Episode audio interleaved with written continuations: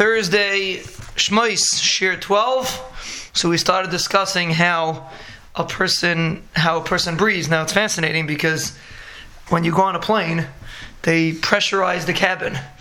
And really exactly how that works is interesting, but that concept is really how your lungs work. Because how does air come into your lungs? You don't have a vacuum. What's gonna suck all the air inside if you think about it? What force pulls the air into your lungs? So the way it works is very similar to pressurizing, to having a bigger area and a smaller area. Basically, because we explained yesterday that there's a muscle called the diaphragm that controls your lungs. Really, your lungs don't open and close by themselves. The diaphragm moves them smaller and bigger. And the diaphragm is what separates the lungs and the heart, for that matter, from the lower organs, like we discussed yesterday. The diaphragm pulls the lungs. When the lung gets bigger, there's more space for the air to come in, so that it increases the air pressure to come into your lung. And when the diaphragm makes the lung smaller, it forces the air out. That's the way a person breathes. It's an interesting thing.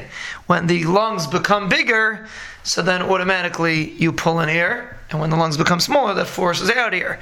Now in our instance, one is oxygen and one is carbon dioxide. But that's the way. Now we didn't even get to that yet, how that works, but akapanim, that's the way air goes in and air goes out. So it's not that you have any sort of force inside of you that can suck in air. It's pashut a air pressure mitzias, that when you have a big area that doesn't have air in it, so it sucks in outside air, which in this instance will come through your nose or through your mouth and will bring air into your lungs.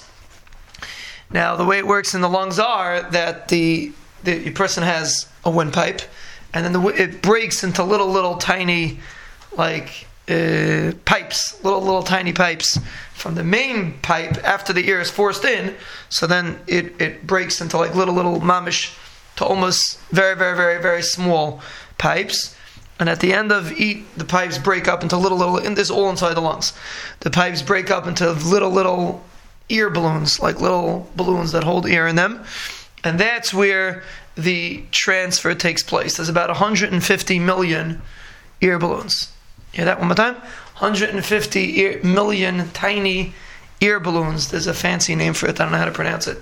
Alveoli or something like that. That's what they call it in the science books. But anyway, there's these air balloons that the little bits of air go into these balloons. And each one takes a little bit of air.